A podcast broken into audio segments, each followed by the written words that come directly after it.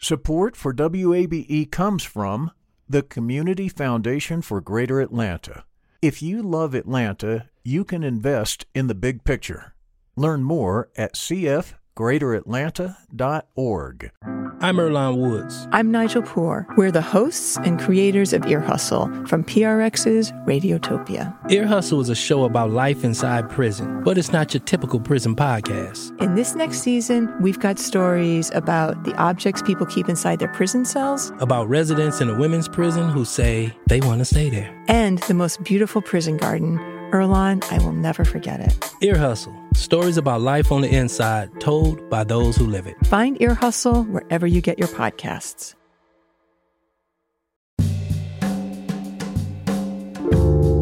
Sunny skies, welcome to this Tuesday edition of Closer Look. I'm Rose Scott. Now, coming up in just a moment, a conversation about preparing for day one and beyond with APS Superintendent Dr. Lisa Herring. Our children have been disrupted since March. We had summer learning loss. August 24th is the first day of school. It's not like when they come to you all excited and bright eyed, and then you can see them and assess where they've been. They've been emotionally traumatized, mm-hmm. they've been instructionally traumatized. We're going to spend the week of the 17th through the 21st doing assessments, and some of that will be virtual as well. That conversation is minutes away, but first, our daily Georgia COVID 19 update. The State Department of Public Health reports there are 195,435 confirmed COVID 19 cases, and there are reportedly 3,842 deaths. 19,124 are hospitalized, and of those, 3,512 are ICU admissions. This, of course, is always according to the Georgia Department of Public Health. This is Closer Look.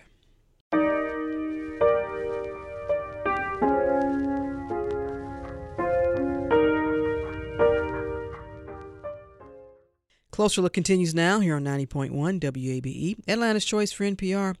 I'm Rose Scott. August 24th, 2020, day one for Atlanta Public School students as they return for the fall school year. It's also the first day one for newly named superintendent Dr. Lisa Herring, and it will be unlike any other day one of schools in her education career. It's all virtual, and like many districts throughout the nation, the choice to do so may not have been easy, but necessary. So joining me now is APS Superintendent Dr. Lisa Herring. Welcome back to the program. Thank you, and I'm honored to be back, and uh, I'm glad to be able to join you in this conversation today. You know, the last time we spoke, you were the sole finalist for the superintendent post. Now, here we are as APS prepares for August 24th. Before we uh, get into what will take place, let's talk about what went into the decision to start all virtual. Uh, was it a tough decision, first of all? And so, you know, my answer may surprise you. Was it a tough decision? Yes and no. Mm-hmm the yes is the compl- com- complexity of ensuring that if we roll out virtually during the time in which we were deliberating, how can we ensure that with a high level of fidelity, the instructional delivery would still touch and, and provide quality, rigorous instructional uh, engagement for students and even for the teachers who execute it. Mm. Um, it was the delivery model and the questioning of our preparedness for that level of delivery, whether that was how we would resource out, how would we ensure that we had the capacity uh, from a technological standpoint and from a skill set standpoint. Uh, that, that had some of the um, uh, um, contri- that's what contributed to the complexity of coming to a going virtual. Um, and mm. then was it hard? No, no. When we realized that we we're in a pandemic and mm. uh, that for the city of Atlanta, community spread is substantial. Not only uh, is it and was it substantial then, but it continues to increase with the number of new cases um, more uh, uh, more frequently than we'd like to see. And when it came down to the wellness and protection of our children in Atlanta public schools, all of our children clearly are vulnerable. They're young people, but from a socioeconomic standpoint, even in the most critical critical of circumstances that wasn't difficult. Mm-hmm. There is a huge responsibility in public education, just as in any other role as a leader, to do what is best and what is right for people. So, so that's the answer, Rose. And you heard a lot of feedback from parents, community leaders as well, I imagine. So we we did. I will say that there is no decision that's the perfect decision, and the feedback was a combination of opinions, suggestions, some very creative, and yet the capacity to execute what we know as a professional experts would be feasible and impactful. Um, allow for us to secure feedback, but also forced us to think carefully. It, it would be important for me to also lift that you know, I was announced as SOE finalist back in May. Mm-hmm. Back in March, I was a sitting superintendent just in another place with the same disruption. Uh, I'm I'm I'm I'm so proud of the pandemic preparedness team that I walked into, which resembled a great deal of the strategies that we were entertaining across this country, I think, in public education. What I started to do differently, however, is to then bring into the conversation and at the virtual table, if you will, epidemiologists, infectious disease specialists, public health experts, pediatricians, uh, medical university presidents, and even CEOs of some of our local hospitals to have mm-hmm. conversations and get solid advice grounded in the science of the data to also help us uh, execute what we believed was a solid decision. So certainly it wasn't done in isolation, but having those other thought partners mm-hmm. were so that was so critical for the decision making and then at the end of the day you know we again we it's just like we see uh, across our country there are different positions but i'm very clear on the responsibility that sits within the school system and how we had to execute what we believe would be in the best interest of our children and the adults that serve them. Was there a consideration of possibly a hybrid start, you know, partial in class and partial remote learning? Absolutely. So the guidance that we received from the State Department and from other public health uh, domains included the consideration for not just all virtual, but also for hybrid, and then of course face to face. But even if you look at that guidance, and it's had its own iteration of change over the last several weeks, mm-hmm. uh, it spoke to substantial spread. And in either case, substantial spread, red zone, however you want to uh, define it, strongly recommended that we would be virtual. The hybrid model came when we would move from a substantial spread to moderate.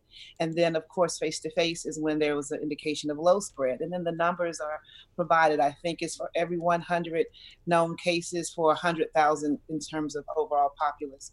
We're not there. We're not low spread. We are not uh, moderate. We are still substantial and growing. And so uh, I think it's important to note that as we see a change in community spread, we have been entertaining hybrid and obviously face to face is the easiest one. Hybrid is a bit more complex, I think, particularly for larger systems. But if we see our uh, that that move in terms of uh, community spread, we'd be poised to start executing as needed in a phased approach, of course. Superintendent Herring, if Georgia's COVID 19 confirmed cases were not increasing at the rate they would have been, that they have been, excuse me, would the district have considered then starting school year with in class instruction? Could this been a deciding factor if those cases were going the other way? Absolutely. Yeah. I, I, I, think I would be. I mean, absolutely. Was, that would have. That's a difference maker. It is a substantial difference maker for the educators. And I want to start with them for a moment. Um, mm-hmm. You know, have they already started training for online instruction only? Um, what concerns or feedback did you get from them about what they need, what resources they need? Yep. So um, I, have been getting feedback since my email became active, um, and uh, but I, I, do want to tell you what I what I've received most from educators and mm-hmm. teachers inside of Atlanta Public Schools. Um, overwhelmingly appreciation and gratefulness. And even in emails that say, although this may be new territory, I feel more, I feel better knowing that we are thinking safety mm-hmm. and, and, and wellness because we can do some level of training. And so the first part of your question was, how are we preparing them? And are they going through training? So we, when we entertained our options, one of the things we did was we looked at the school calendar. It's a 180 day calendar. Mm-hmm. We amended it. We looked at the first day of school for teachers first, which is what we do every year. Um, August 3rd, yesterday, was the first day for teachers returning. We did not change that part. What mm-hmm. we did was we took 10 additional days from what would be the student's instructional calendar and we removed that so that we could extend professional learning so that we could focus on all of the elements tied to virtual learning not just content, not just schedules, not just platforms, but also how do you deliver? How do you engage? What are the other elements that a, a, teacher or a professional needs to be able to do in order to engage virtually? What if you're teaching beyond English, math, science, and social studies? What if you teach PE? What mm-hmm. if you teach the arts? What if I'm in dual language immersion? You know, all of those things. And so we have been incredibly intentional around building capacity there. So that's been that's that's our plan for the August 3rd through uh, August uh, 14th. The, mm-hmm. starting literally this week and, and the next week. But it's important to note we had started doing some of that also over the summer. It continues.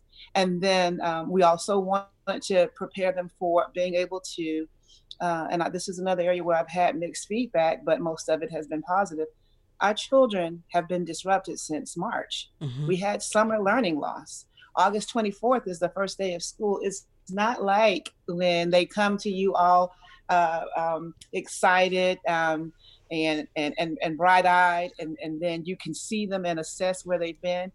They've been emotionally traumatized, mm-hmm. they've been instructionally traumatized. We're going to spend the week of uh, the 17th through the 21st doing assessments, and some of that will be virtual as well because we recognize we still have these um, parameters that we have to that, that we have to work within but we are intentional around checking in on their social emotional wellness and where their uh, proficiency levels may have have evolved or not evolved so you're going to so do that, that before can, kids come before technically yes, they, they start okay. Uh, runway to learning. Uh, we're essentially going to you know, getting ready for takeoff. So they'll be on the runway. And what we'll be doing is um, assessing them for, for, emotional, social, mental health wellness, as well mm-hmm. as uh, performance, academic performance wellness. The model, the online teaching model that, that the district is using, and I'm sure it varies based on the, the grade level and obviously the type of class. Uh, but are you satisfied with those online models? Did you leave that up to educators, or did the district decide which online model would be used? I so appreciate your question. So, uh, are we satisfied with the model? We are comfortable and confident with the model. Um, and let me explain a couple of reasons why. Inside of Atlanta Public Schools, we also have technology and what we call uh, information and education technology experts. And so some of these models that we are uh, utilizing are not new to us. Um, it may be new to some teachers, but not to all and I, I, so I want to speak to that level of um, confidence. The issue is making certain that we can build that confidence for those who had not had high touch and use. Mm-hmm. But we also had to expand our, our platform considerations, uh, particularly for even younger age groups, for elementary, pre-K, et cetera. And we didn't just grab what was out there. We did have the time and opportunity to, to test and evaluate and determine that this does or doesn't work, both from a student engagement standpoint standpoint and from a teacher delivery standpoint. The other thing that's important to note is that Atlanta Public Schools has had AVA, Atlanta Virtual Academy, for some time now. Mm-hmm. And so we had that for second, secondary, middle, and high. We expanded it to elementary, but it also ha- gives us an internal platform for which we can gauge best practices in addition to scaling it out. Uh, we'll, I've, I've asked both our IT information technology and our ed tech uh, department to you know be leaders in the training and they have been Mm-hmm. And so, yeah, we I'm I'm I'm proud of where we sit. That gave us even more confidence around being able to speak to going virtual. Will the educators have the option of coming into their classroom, or will they do this from home? In Atlanta Public Schools, it's an option. It's an option. And so they absolutely do have that option if they want to deliver. But we've also given principals some guidance uh, around the carefulness of staff capacity in the building and we have received again appreciation for executing it as an option versus a mandate. There are individuals with compromised health health systems, mm-hmm. and that can get just as complex, right? And so, yeah, it is an option. Principals the guidance with them is to monitor about 50% of their staff within the building on a day-to-day basis as needed because staff is also more than just the teachers we have front office individuals who can intercept calls but we also have built the capacity for them to do that remotely as well if you're just joining the program, I'm joined by APS Superintendent Dr. Lisa Herring, and we're discussing day one and beyond for the fall school semester, which will be all virtual for the fall school semester. Let's talk about the kids, the students. Dr. Herring, will all will every APS student have access to a device for online learning? Yes, and yes. A device, and let me be clear, a device is either that Chromebook or an iPad and a hotspot because you can have a Chromebook and an iPad and no Wi-Fi connection and you don't have your, all that you need. We are poised and prepared to make that available. And, and may I say that the ones that we deployed or distributed last semester, a high percentage of our students still have them. And so mm-hmm. even with them returning, we will be able to, if they let us know they're having issues or something's been damaged or stolen, or simply we just need to make sure that it's operable, we're prepared for that as well. How are you all ensuring connectivity for those households that have challenges? A hotspot for each child. Mm-hmm. So let me explain. I've had parents say, "I'm a I'm a I'm a mother with seven children mm-hmm. you need seven hotspots. You don't need one, right? And so we recognize that. And so we have uh, secured uh, that level of capacity. And, and I, I do want to acknowledge and, and, celebrate two things. Our partnership with Comcast, uh, mm-hmm. that still continues. Uh, APS Get Connected um, and so, in that, Comcast has also uh, done forgiveness on uh, cable bills if that's been needed. So, if they need to get their internet up and running, uh, they have um, funding to assist with that, but households just have to let us know. And then, in addition to that, um, in our Get Connected campaign, uh, we have received a, a, good, a substantial amount of philanthropic support to again make sure that the devices and the hotspots are, are made available in addition to our resourcing that out we wanted to eliminate any any barrier that gave us a reason or gave a household a reason to be challenged mm-hmm. and i think rose i should also share that over the next several weeks and we're building kind of our own youtube um, um, menu of videos we recognize that you know we got grandmas and aunties and parents who are like so a hotspot is a what right? So we want to give some level of guidance mm-hmm. um, for them to know how to do that connectivity. And for educators as well. You all are and for educators as well you're right. Listen you talked about the pre-assessment of student academic needs due to the nine week loss of regular in-class instruction because of covid-19 mm-hmm. now i want to talk about another demographic of students, and those students with an individualized education program or IEP, how will mm-hmm. those students receive instruction? Yes, so we are still uh, governed and guided by their IEP. That's that's a that's a mandate. Uh, we've been having um, virtual uh, chat and engagements uh, with parents of students with disabilities for them to understand how their child's needs will be met as dictated in their IEP. We also believe that that's mission critical so that we can figure out how to virtually meet uh, the resource needs, whether they uh, have other uh, challenges that require uh, other types of support. Um, in addition to that, for all of our children um, that are students with disabilities, uh, we also know that everyone may not be able to virtually connect to get that information. And so mm-hmm. we have uh, case managers and um, special ed leads that are reaching directly, reaching out directly to those families so that they can engage and know what they should anticipate for the start of the school year. This is uh, what I believe will probably, hopefully, be uh, the first of many conversations. And this is your first, our relationship, which is just beginning, uh, Superintendent yeah. Herring. It's the money question. All right. Yes, yes, yes. You ready for it? no, but go ahead. oh, here we go. The cost for all this. How much are we looking at? Have you looked at those numbers? Let me break some things down for you, Rose. Um, we're looking at now. You know, in a uh, relationship, uh, you should never start with. Let me break this down for you. I'm sorry. Okay, let me try that again. Let me try that again. So, Rose, this is what this looks like.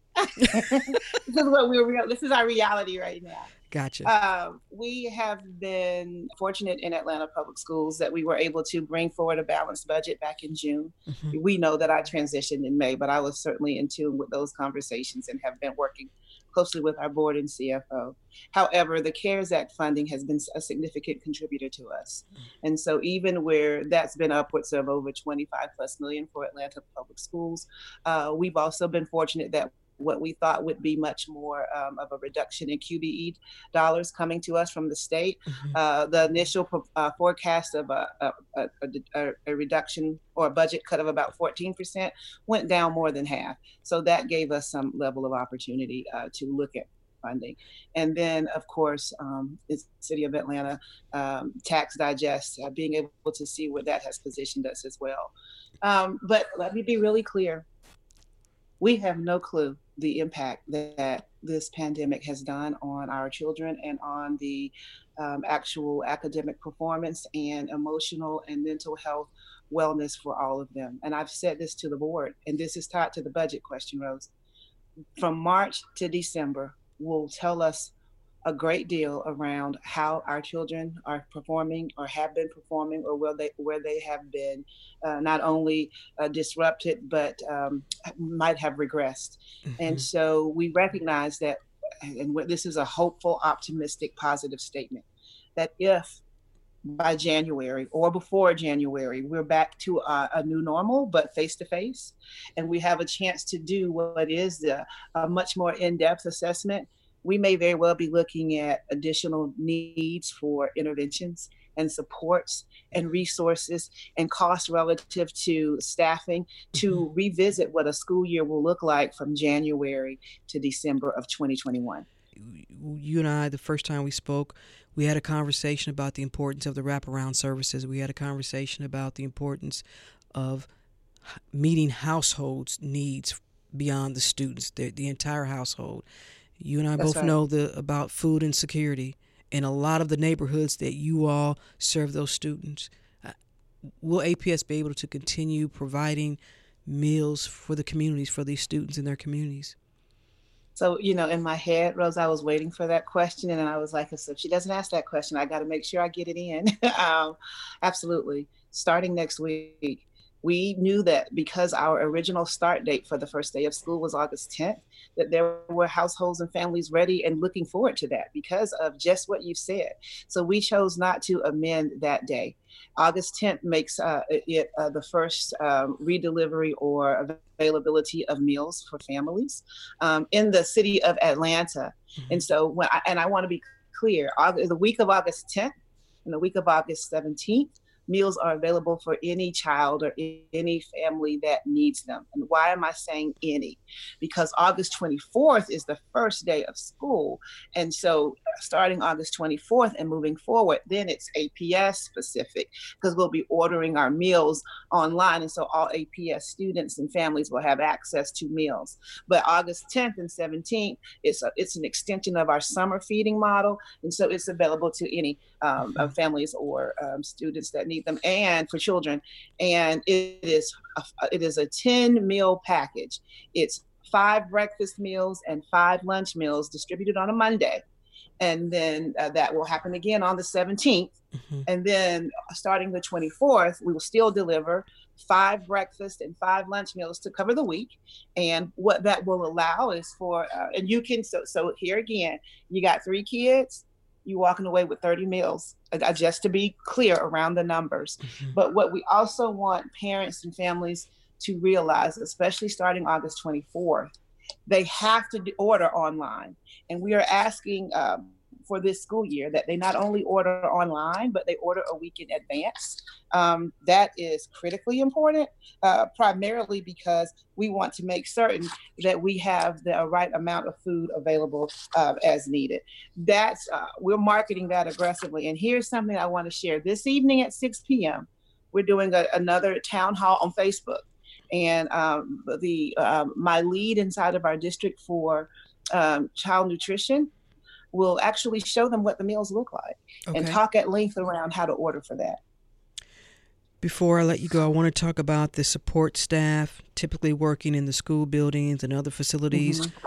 What will they be doing uh, you all haven't had to lay folks off or have any or had any furloughs, have you?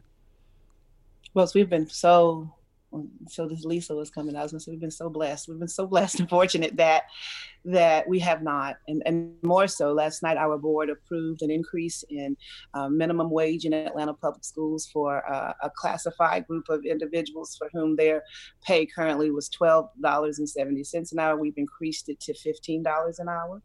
Uh, we believe that that was important. So, no, we haven't furloughed. No, we haven't laid off. We've also increased the hours for our school bus drivers from four hour minimum to six because they're doing other roles. Mm-hmm. Uh, and that we believe has also been significant. Um, and uh, we have not furloughed as it relates to district staff. Uh, just like uh, we are engaging virtually, we have some essential individuals who are all valued, but part of their work requires them to leave home and to be out in the field. So they continue to work, but we still practice social distancing. And to be quite honest, um, just like myself, I am at home and at the office every mm-hmm. Um, and yet when I'm there, uh, it is um, not what we're used to it's not the full capacity, uh, but there are many of us who are doing a combination of blended work, and we also are embracing telework because we have to at this time. And finally, Superintendent Herring, what's a marker in terms of time to assess if the spring school year will begin like the fall? So we've made dates available. We shared those uh, yesterday evening. The biggest marker Rose was going to be community spread. Mm-hmm. Uh, I said this last night alongside my board chair virtually. The indicator for us to find ourselves in a space where we can do what we have all, uh, all of our lives known in terms of education, engaging in teaching and learning face to face is to get this community spread number, the, the community spread numbers down. Mm-hmm. That means wear these masks, social distance, wash our hands, sanitize, wear the masks, practice isolation as best as possible. If you know you're ill, do what uh, health guidance tells us to do is so mission critical. Um, and, and know that if we do those practices, we can look at the data to make a, an even more informed decision hmm. uh, to take care of our children and get them back in face to face. But I also want to remind us that virtual is not a bad word, uh, it's just a challenging one right now. And we've also been poised to entertain how the future of learning will look. Um, we won't abandon virtual just because we're back face to face. We will have learned even more. Mm-hmm. And that's probably another conversation for another day, but I welcome that as well. But what do you want folks to know about this decision that you all have made at APS? So I'm going to answer that in two ways. number one, my daughter Amani is 23 years old. I believe that's right, 23. But I remember when she was four, five, six, and seven. And so who was going to tell me what was best for Imani other than me, right? I, and I get that from a parenting standpoint. Parents have the right, they do, to uh, express and do what they believe is in the best interest of their children.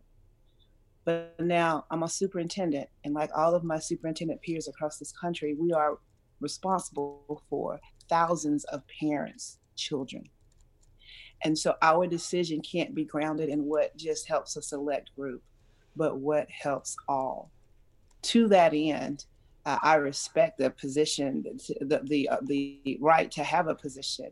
The only thing I can bring back to that is that our level of responsibility far exceeds those isolated positions, and um, we are in Atlanta in perhaps one of the most well i don't know that the word is even perhaps our disparity just around uh, economics in the city of atlanta household econo- uh, household incomes where our lowest average household income is at 23,000 and the highest average household income is 167,000. We have a huge responsibility to do what is right for all children, which means we won't make everyone happy, but we will make the decision that keeps all of them safe. Um, that's what I uh, that's what I observe. I respect the right to um, have a certain position around how to, to um, and, and, some might argue, will then give us a choice of uh, virtual or face to face. But then that right also expands beyond just the children.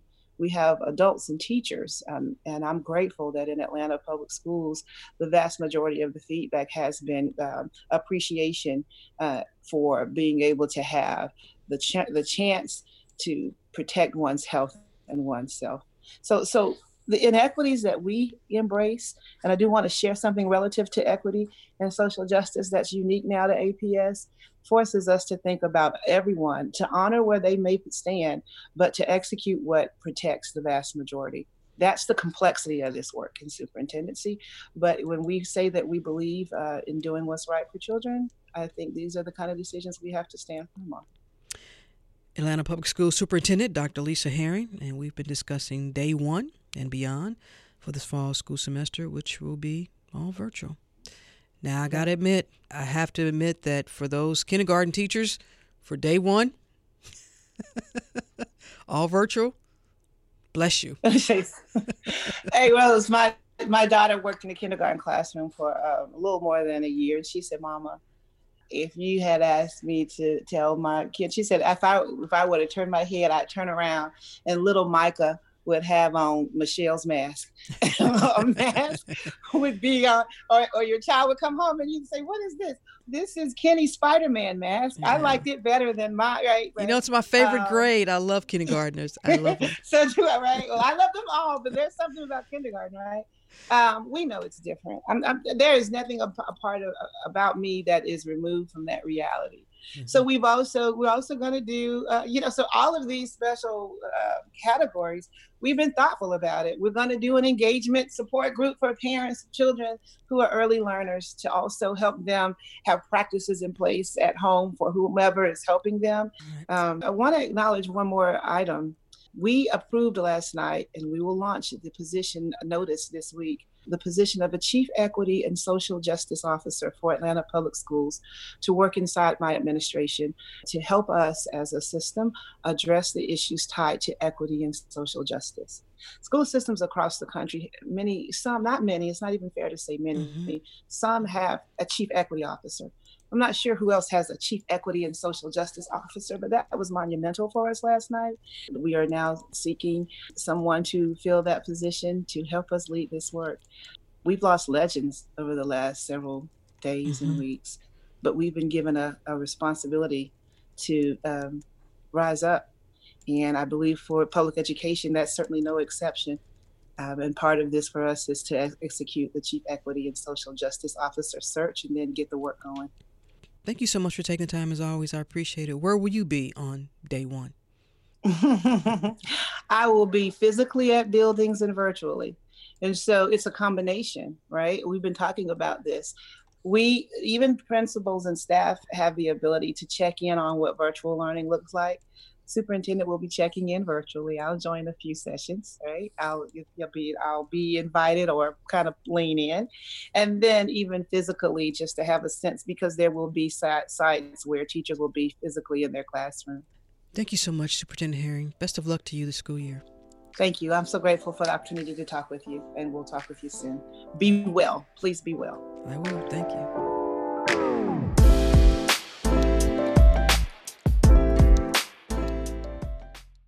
Support for WABE comes from the Community Foundation for Greater Atlanta. You can go beyond giving to impact. Learn more at cfgreateratlanta.org.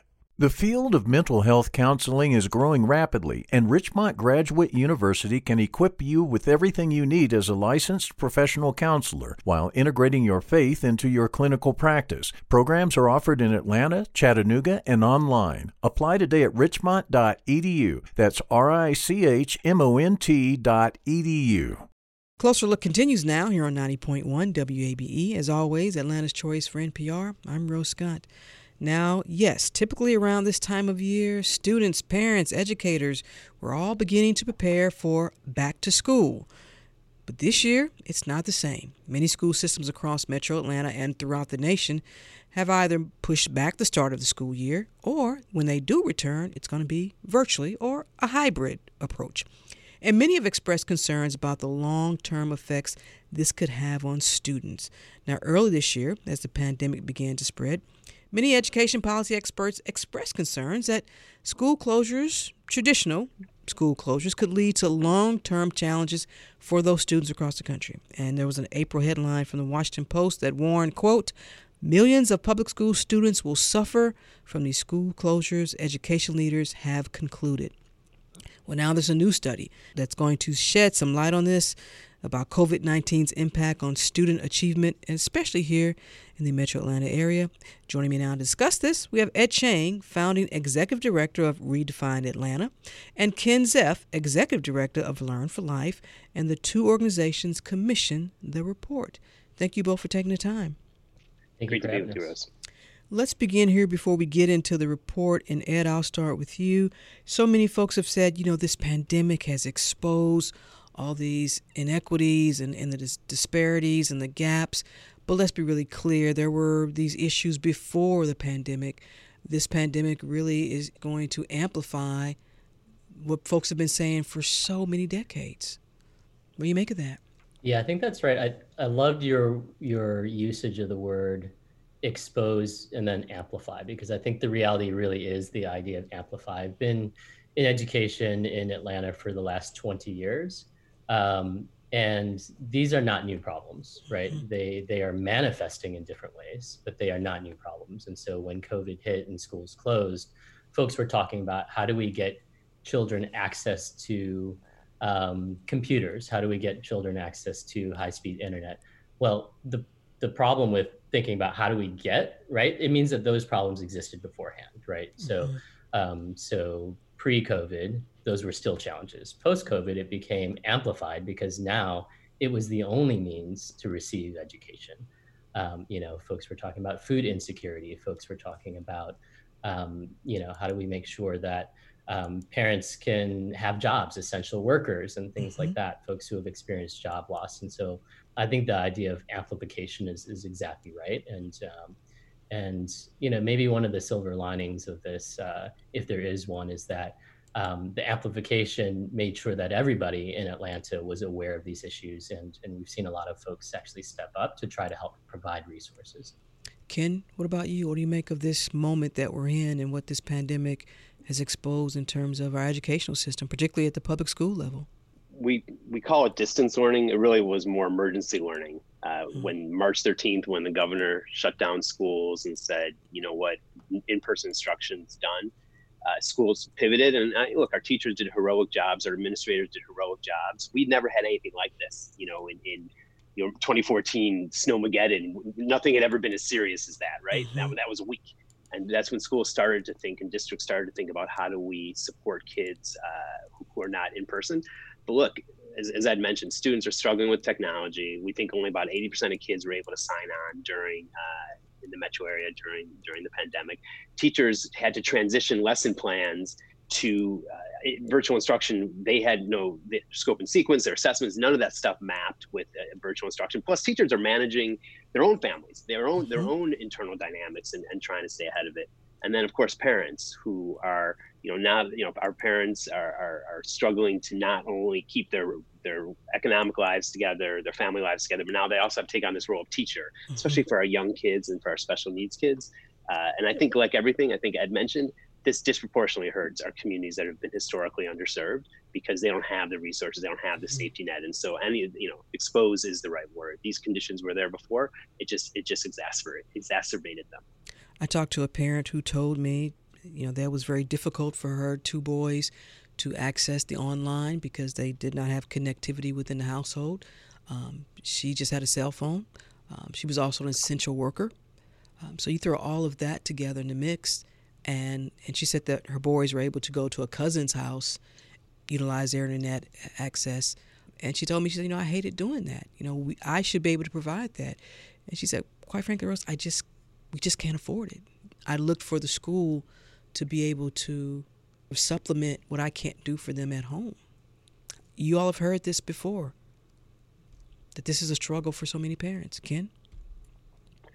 You know, they, they say we're we're uh, we're all in the same storm, but we're not all in the same boat. You know, mm-hmm. there are there are parents, there are two parent families that are able to navigate this with you know inconvenience, but able to navigate it. But the folks that don't have the resources at home, that don't have this opportunity for supplemental instruction, you know, we're gonna. I, I think one of you know, if there are silver linings that come out of this, I think digital equity is going to be a non-negotiable in the same way that we would not tolerate walking into a school and seeing only half the kids have textbooks and so you know we just sort of shrug and say that's all they get we're going to have to as a community figure out how do we get not just devices in kids hands which is something that that is we're making progress in but but reliable wi-fi if you don't have wi-fi if you don't have access to to your teacher uh, you're completely cut off and i think as especially as we get into next year uh, where there's not relationships with kids already between teachers, it's going to be a real challenge. So as a community, we got to figure out how to how to address some of these needs. Well, Ed, you know, folks like you all, you rely on the data to back up the claims. Why was it so important now for you all to go ahead and get an early start in commissioning this report so you could see so far the impact of COVID 19 on, on Atlanta's school children? Yeah, we had a lot of a lot of conversations with folks, and and in doing the initial research and review, what we noticed is that there was so much information talking about what was going to happen around the nation, mm-hmm. but nothing in particular around what was the particular impact on Atlanta's children, right? And so, um, knowing that this is our organization focus is mainly within um, the city of Atlanta and Atlanta Public Schools, and knowing that this is a problem that everybody is facing, we wanted to make sure that we were partnering and broaden the study to a metro Atlanta area to really understand the impact um, of what we anticipated that there would be learning loss, but we wanted to know specifically what that learning loss would be for Atlanta's children. Well, let me ask you this, and I'll get this question to Ken too. Then, what stood out for you, or maybe you weren't even alarmed uh, when you got the results back from the study?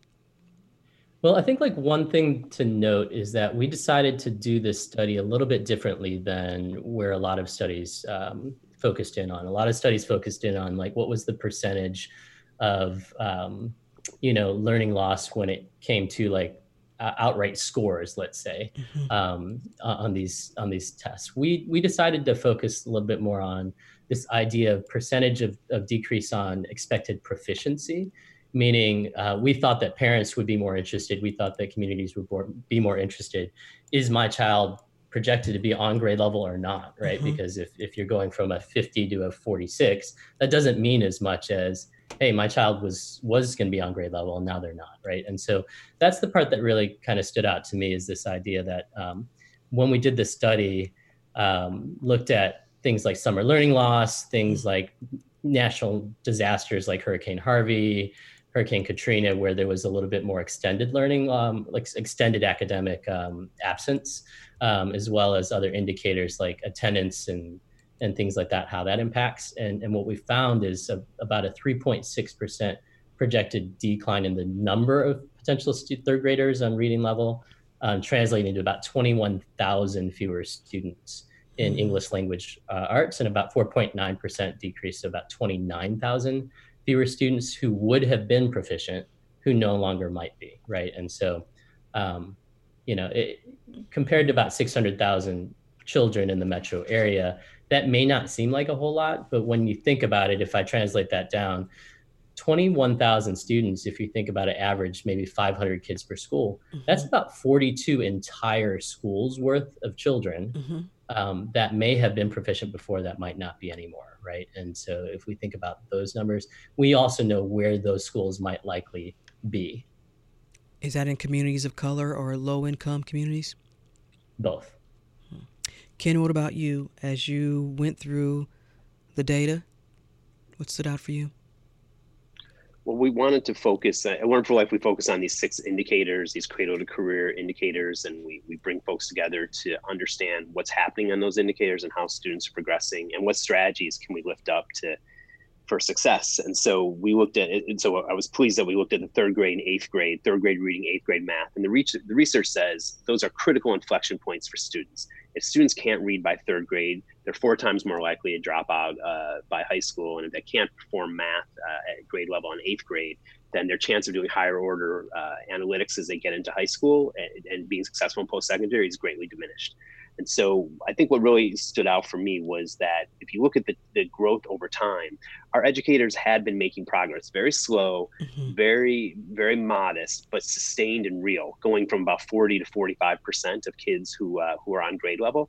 And in a matter of just a couple months, that uh, about a year and a half of progress was erased And so we we we now have to climb that mountain again. And so I think looking at it in, in, in the perspective of in one in one sense, our educators are and teachers and parents working together have been making progress, slow, steady, uh, probably not as aggressive as we would like, uh, you know, because we can't wait and kids can't wait, but real progress. And then due to this external force that just kind of swept in, we lost a, about a year and a half of growth. And so that's, you know, and we should be encouraged that we can do this work, but it's discouraging that uh, so much pain and suffering happened so quickly.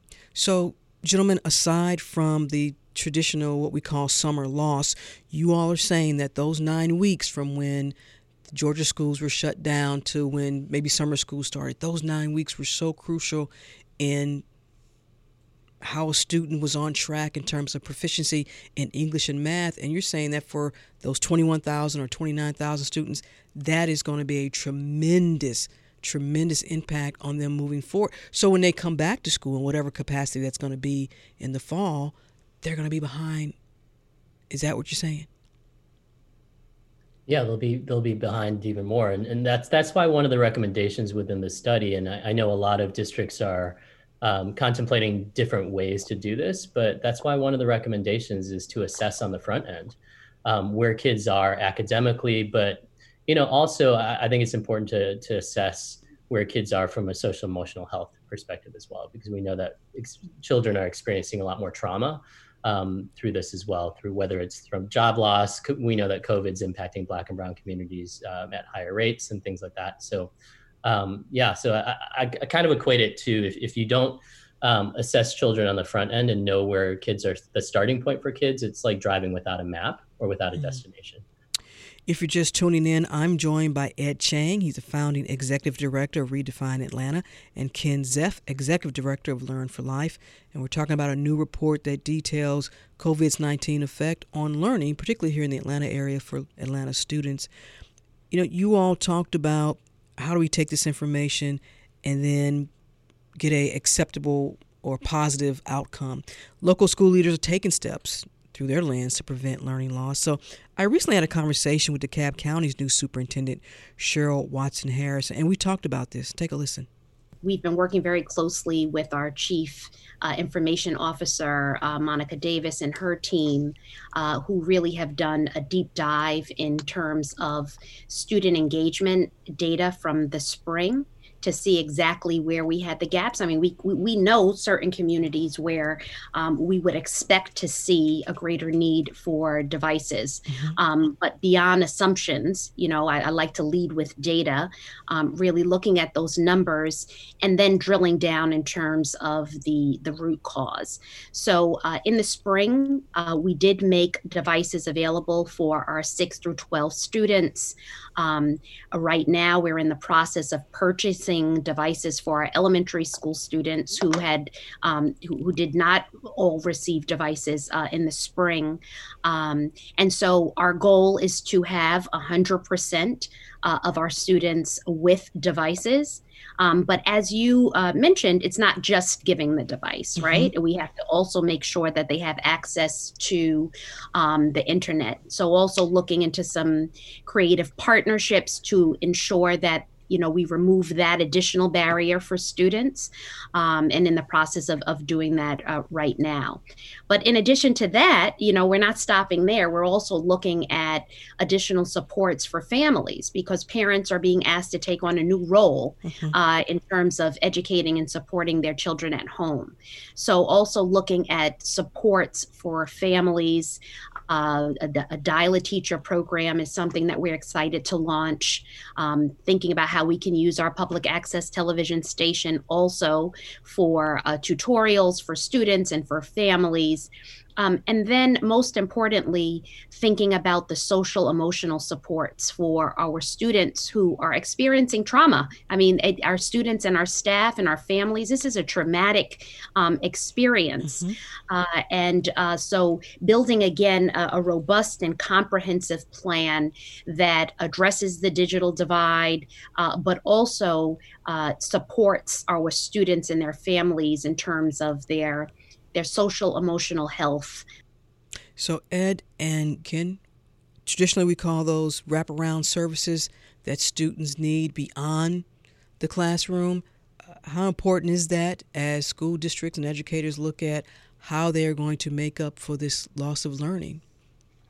Uh, yeah, I think it's it's tremendously important. I think it's it's always been important, and so again, like this this amplify piece, parents are asked to do more in their children's education um, during these times than, than they were before, and I think that uh, teachers as well, right? Mm-hmm. And so, um, so when we think about social emotional supports, when we think about um, you know helping to support parents in knowing how to help support their children, um, you know, I don't know about you, but math being taught today is different than math what it was yesterday, right? So uh, apparently, we um, don't carry the one anymore, correct? Exactly, exactly, right. So, uh, so there's a lot of work that has to be done, and there's a lot of work that has to be done in developing teachers as well. Mm-hmm. Um, and add that, add on top of that, this idea of childcare, right, and childcare services. So, you know, those who have resources and support have figured out different childcare solutions, and those who uh, maybe children of essential workers it's not just only about now one-to-one devices and access to um, high-speed internet, but it's also like who's taking care of that child during that time mm-hmm. when money is being made to put food on the table and to put a roof over your head, right? So, um, so I think all those things are important. I, I, do think that it is important to say that partnerships, um, the city, philanthropy, that this is this is something that we all have a part to play in, and we cannot expect uh, a school district to be all things for everybody. That it, you know, um, and this is this is something that we as a city mm-hmm. have to have to embrace our kids. And I, I think that who we are uh, as a city is a direct reflection sometimes of how we treat our children. And Ken, before I let you jump in, we should also note that many school districts took it upon themselves to also make sure that students and households were receiving meals during this time as mm-hmm. much as they could. Um, so that's that's you're absolutely right. That is so crucial. Um, Ken, when we talk about these wraparound services and these other support systems, not only for the students, but for the households, for the parents, what do you want to emphasize here? It's so it's such an important question and it's so often overlooked. If you think about half of low income families experience some sort of uh, wage reduction or job loss. One out of four students is in Metro Atlanta is, is, has faces food insecurity all of that lands plus just the fear of the virus the lack of, of support that students have had because think about where students get their support. It's from their peer group from their teachers. Well they you know this virus is forcing us it's a vortex pulling us away from each other in the very moment when we need that support more than ever. And so i think those wraparound services are are, uh, are obviously critical. The challenge that districts have is they have to move fast because this is a rapidly changing situation and yet they have to bring everybody along and I think that that fundamental tension of wanting to be inclusive and wanting to create pathways and opportunities and have everybody own this at the same time you know in the past month if you if you if you map you know every few days district plans change which was you know that's what you do when you get new information you change mm-hmm. and so i think parents and uh, and nonprofits have to find ways to you know obviously we all need a little bit of grace and a little bit of patience to, to work with our district leaders and I, I was excited by a lot of the innovative ideas that um, that uh, that Cheryl Watson Harris brings into DeKalb because I think that's that's going to be exciting. It's going to come down to execution. It's going to come down to moving these large battleships. And I think one thing we've learned uh, is that in districts, it's hard for districts to move nimbly. These are large mm-hmm. operations that have lots of tentacle, tentacles in the community. And so I think if the more that we can create uh, those partnerships is essential. I think it's going to be incumbent upon districts to be as vulnerable and transparent as possible, and nonprofit leaders to lead uh, and, and, be supportive as, and listening to, to, try to meet districts to, as try to meet districts where they are. Okay, and let me stay with you as we wrap up because this report tracks proficiency, but also is there an indication of how long it could take to get what we would call an acceptable um, I guess, increase or positive outcome when we look at these students who are starting this school year already behind, particularly in math and English. What does the, the data the data show about how long this could take?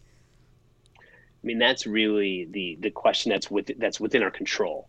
We we know instructional time matters, and yet we see districts having to cut instructional time, and so we that's fewer days that students get. In addition, we're sailing into these budget these budget uh, budget crunch. The states cut 11% of, of school district budgets to fund things like after school programs, tutoring programs, instructional support, supplemental learning for kids. So I, I think it, it, at the pace that we're at now, it's going to take a year, two years, maybe three years. If we can put our foot on the gas and invest in things that work, uh, I think we can get there quicker. And I think that ultimately that investment will be well rewarded. Three years, Ken? I'm, I'm, I'm sure a listener is saying, what?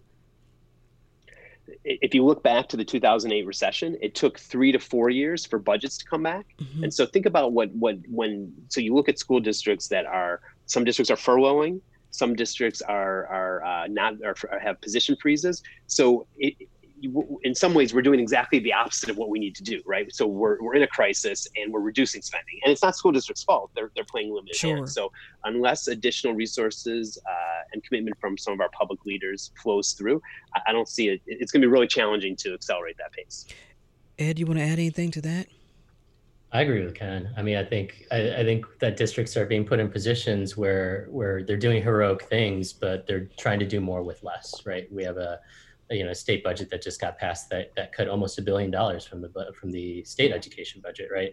Um, you know, but but I will say this is an opportunity. We're seeing folks who are being forced to innovate because of circumstance, right? And so um, this idea of being able to reimagine what focusing on children looks like. Um, I'm curious to see what comes out of it. You know, folks are being very creative around childcare delivery of education and inequity, and I do think that while it will take years, the worst thing that could happen is when all is said and done, that we end up going back to a new to a new normal pre-COVID, um, because normal never really worked for Black and Brown kids in the first place. And so this is an opportunity to really reimagine how we can do this differently as well. Ed Chang, founding executive director of Redefine Atlanta, and also Dr. Ken Zeff, executive director of Learn for Life. And we've been talking about a new report that looks at COVID 19's impact on Atlanta's school children. Gentlemen, thank you so much for taking the time and sharing the information on this report. We'll have a link to the report on our website. Thank you both. Thank, thank you for all you do for Atlanta, Rose. Yeah, thank you so much. Really appreciate you. That's it for this edition of Closer Look, which is produced by Grace Walker and LaShawn Hudson. Our engineer is Shelley Canavy. If you missed any of today's program, it's online at wabe.org slash closer look. And of course, you can listen to Closer Look weeknights at 8 p.m. and listen whenever you want because Closer Look is now available as a podcast. Just visit NPR One or your favorite streaming app and subscribe. This is 90.1 WABE, Atlanta's Choice for NPR. I'm Rose Scott.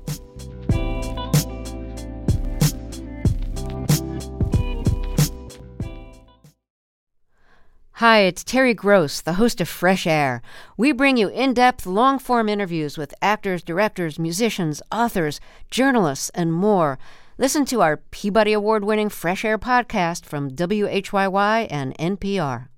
The Gold Dome Scramble podcast is now plugged in, a WABE Politics podcast. New name, same on the ground reporting from us, WABE Politics reporters Sam Greenglass and Rahul Bali. We'll cover local, state, and national politics as we talk to politicians and voters to break down each week's biggest headlines. New episodes drop on Fridays. Listen and subscribe at WABE.org or your favorite podcast platform. WABE.